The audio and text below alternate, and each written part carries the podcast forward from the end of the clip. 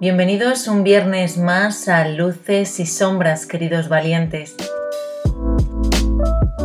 Hoy os traigo un tema que muchos de vosotros podéis llegar a pensar que no necesitáis conocer, pero quedaros, porque os garantizo que os sorprenderá. Vamos a hablar de la inspiración sensorial como estímulo para llegar a lo que ya habita dentro de nosotros, porque aunque no lo creáis, os dediquéis o no al mundo creativo, la inspiración influye en muchas más cosas de nuestro día a día de lo que en realidad sabemos. A veces no somos ni siquiera conscientes de que estamos utilizando nuestro entorno, nuestros recuerdos y nuestros sentidos para inspirarnos en nuestros quehaceres diarios. Es por este motivo por el que estar en el momento presente y posicionarnos concienzudamente en él será primordial para dar a nuestras habilidades naturales como humanos, que son nuestros sentidos, el valor que tienen y que merecen en nuestra toma de decisiones, por pequeña que sea.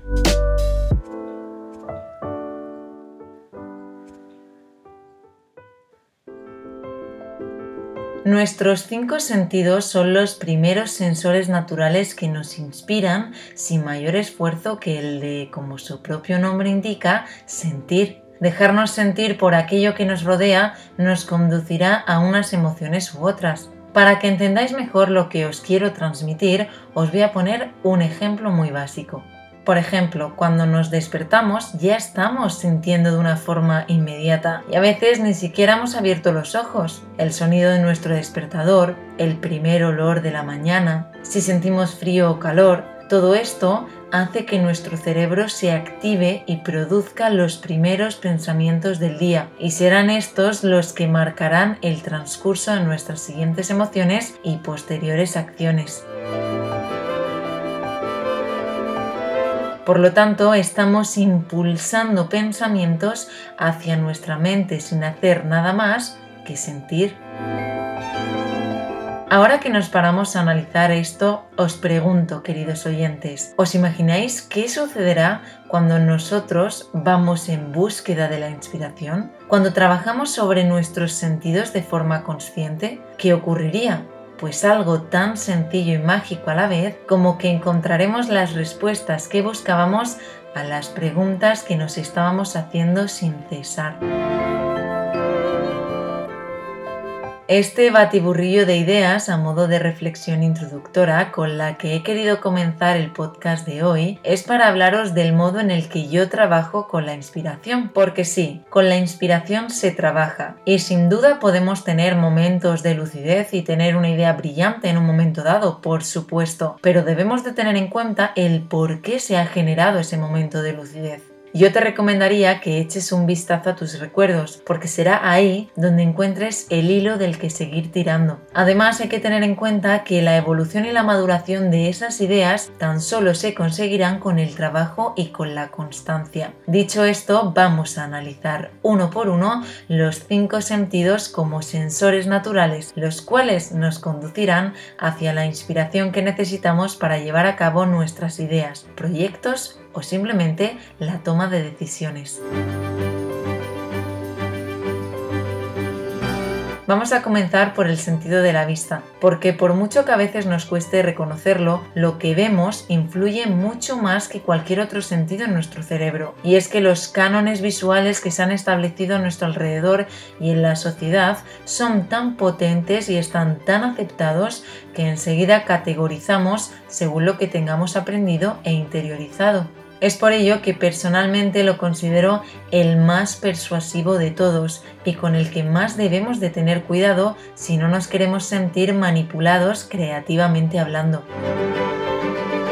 Una misma cosa será apreciada visualmente de forma distinta según quien la esté mirando. Por ello, al abrir los ojos en mis procesos reflexivos, que es donde más me inspiro para crear mis historias, me esfuerzo muchísimo en analizar las escenas u objetos que esté observando en ese momento, porque la primera media hora será lo que aparentaban ser según mis creencias. Después, una vez pasado una hora, mi mente ha creado una conexión con mis vivencias personales relacionándolo con algo conocido Y por último, si soy paciente, cuando ya han pasado más de dos horas, seguramente la confianza creada con el entorno me permita distanciarme emocionalmente para ser capaz de visualizar la esencia que a simple vista mis ojos no son capaces de ver. Aquí es donde entra la inspiración sensorial. Cuando llego a este punto lo que hago es marcharme y quedarme con la sensación visual a la que he sido capaz de llegar, desprendiéndome así de cánones y clasificaciones sociales que limitaban mi creatividad. Continuamos con el sentido del olfato, ya que para mí se trata de uno de los más relevantes a la hora de crear. Es el sentido que nos traslada a lo más profundo de nosotros mismos. Nos lleva a aquello que creíamos haber olvidado, pero que algún día guardamos bajo llave en nuestro cerebro y en nuestro corazón. Es el sentido infranqueable. Ni le engañaremos ni nos engañará. Es honesto y nos aporta la transparencia que para bien o para mal necesitan nuestras ideas.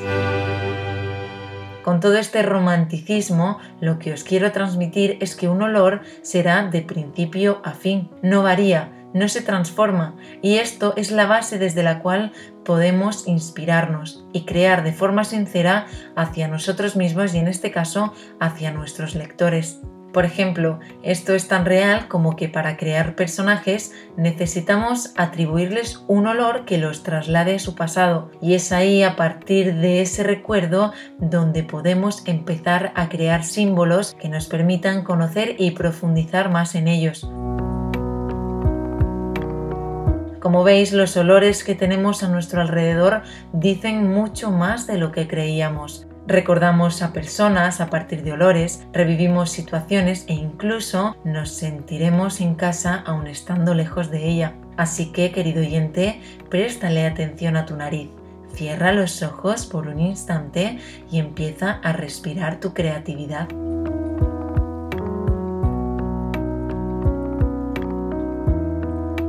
Ahora es el turno del oído. ¿Lo oyes?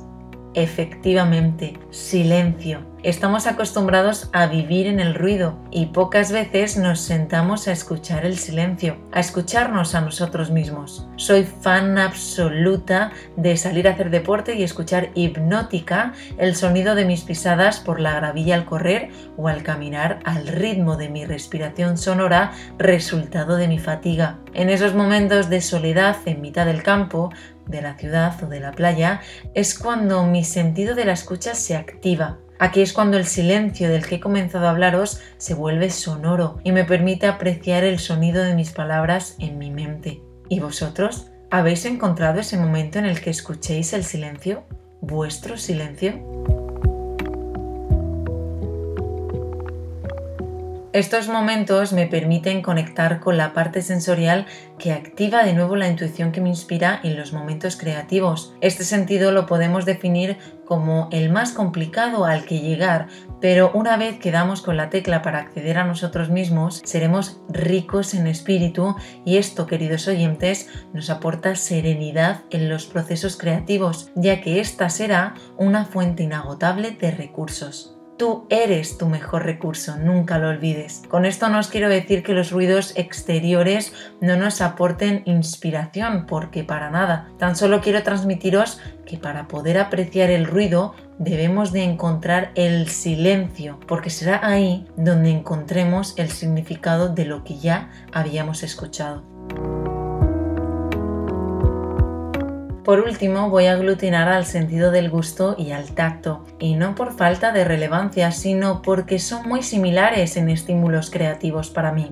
Saborear y tocar lo podría considerar casi lo mismo, porque más allá de la sensación que genera un alimento o un objeto en nuestras papilas gustativas, estamos sintiendo el tacto del mismo dentro de nuestra boca. Y esto es prácticamente igual que palparlo con nuestras manos o sentirlo en nuestro cuerpo. Por ello las emociones que generan las podría clasificar como gemelas. Es cierto que el sentido del gusto nos evoca más estímulos, pero personalmente no los utilizo tanto como inspiración. Lo que os quiero transmitir es que estos dos sentidos son los que relaciono directamente con una emoción concreta, es decir, no es que sea suave, es que es reconfortante, no es que esté duro, es que es inaccesible, No es que sea dulce, es que es cariñoso. Se trata de los sentidos más inmediatos, podríamos llamarlos, ya que no necesito prestarles demasiada atención porque por ellos mismos ya me aportan mucha más información de la que yo les pido y esto me aporta recursos muy válidos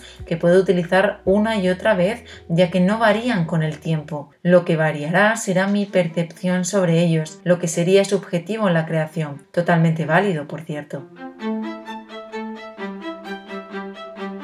Es por ello, queridos valientes, que la creatividad literaria debe ser subjetiva, pero cercana al lector y que tenga coherencia con la historia que estamos narrando. La inspiración sensorial, queridos valientes, la podemos aplicar a nuestro día a día, haciendo de nuestra vida una historia estimulante, consciente y llena de nuevas percepciones que nos hagan abrir nuestra mente a emociones y sensaciones totalmente desconocidas. Te animo a que pruebes y a que me cuentes qué has averiguado de ti mismo a través de tus sentidos. Este es tan solo uno de los tipos de inspiración en los que baso mis procesos creativos. Podemos encontrar otro tipo de inspiración distinta como por ejemplo la inspiración espejo, la inspiración modelo, la inspiración inventada, la inspiración cerrada o abierta, en fin, denominaciones que me he permitido el lujo de inventarme para poner nombre a lo que sucede en mi cabeza. Más adelante, si os apetece, haremos un listado y una breve descripción de cada una de ellas porque quién sabe, quizás os abran puertas que creíais cerradas. Si hoy me he decantado por la inspiración sensorial es simplemente porque es mi mayor recurso y con la que más trabajo, como os decía. También ha sido mi mayor descubrimiento, entonces me apetecía compartirla con todos vosotros.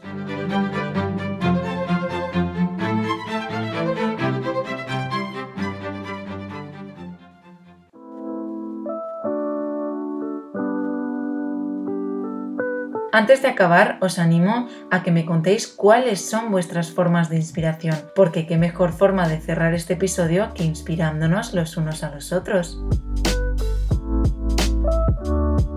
Os mando un besazo enorme, queridos valientes al otro lado de las ondas, y recordad, cerrad vuestros ojos, respirad profundo y soltad todo aquello que no os permita alzar vuestro vuelo valiente.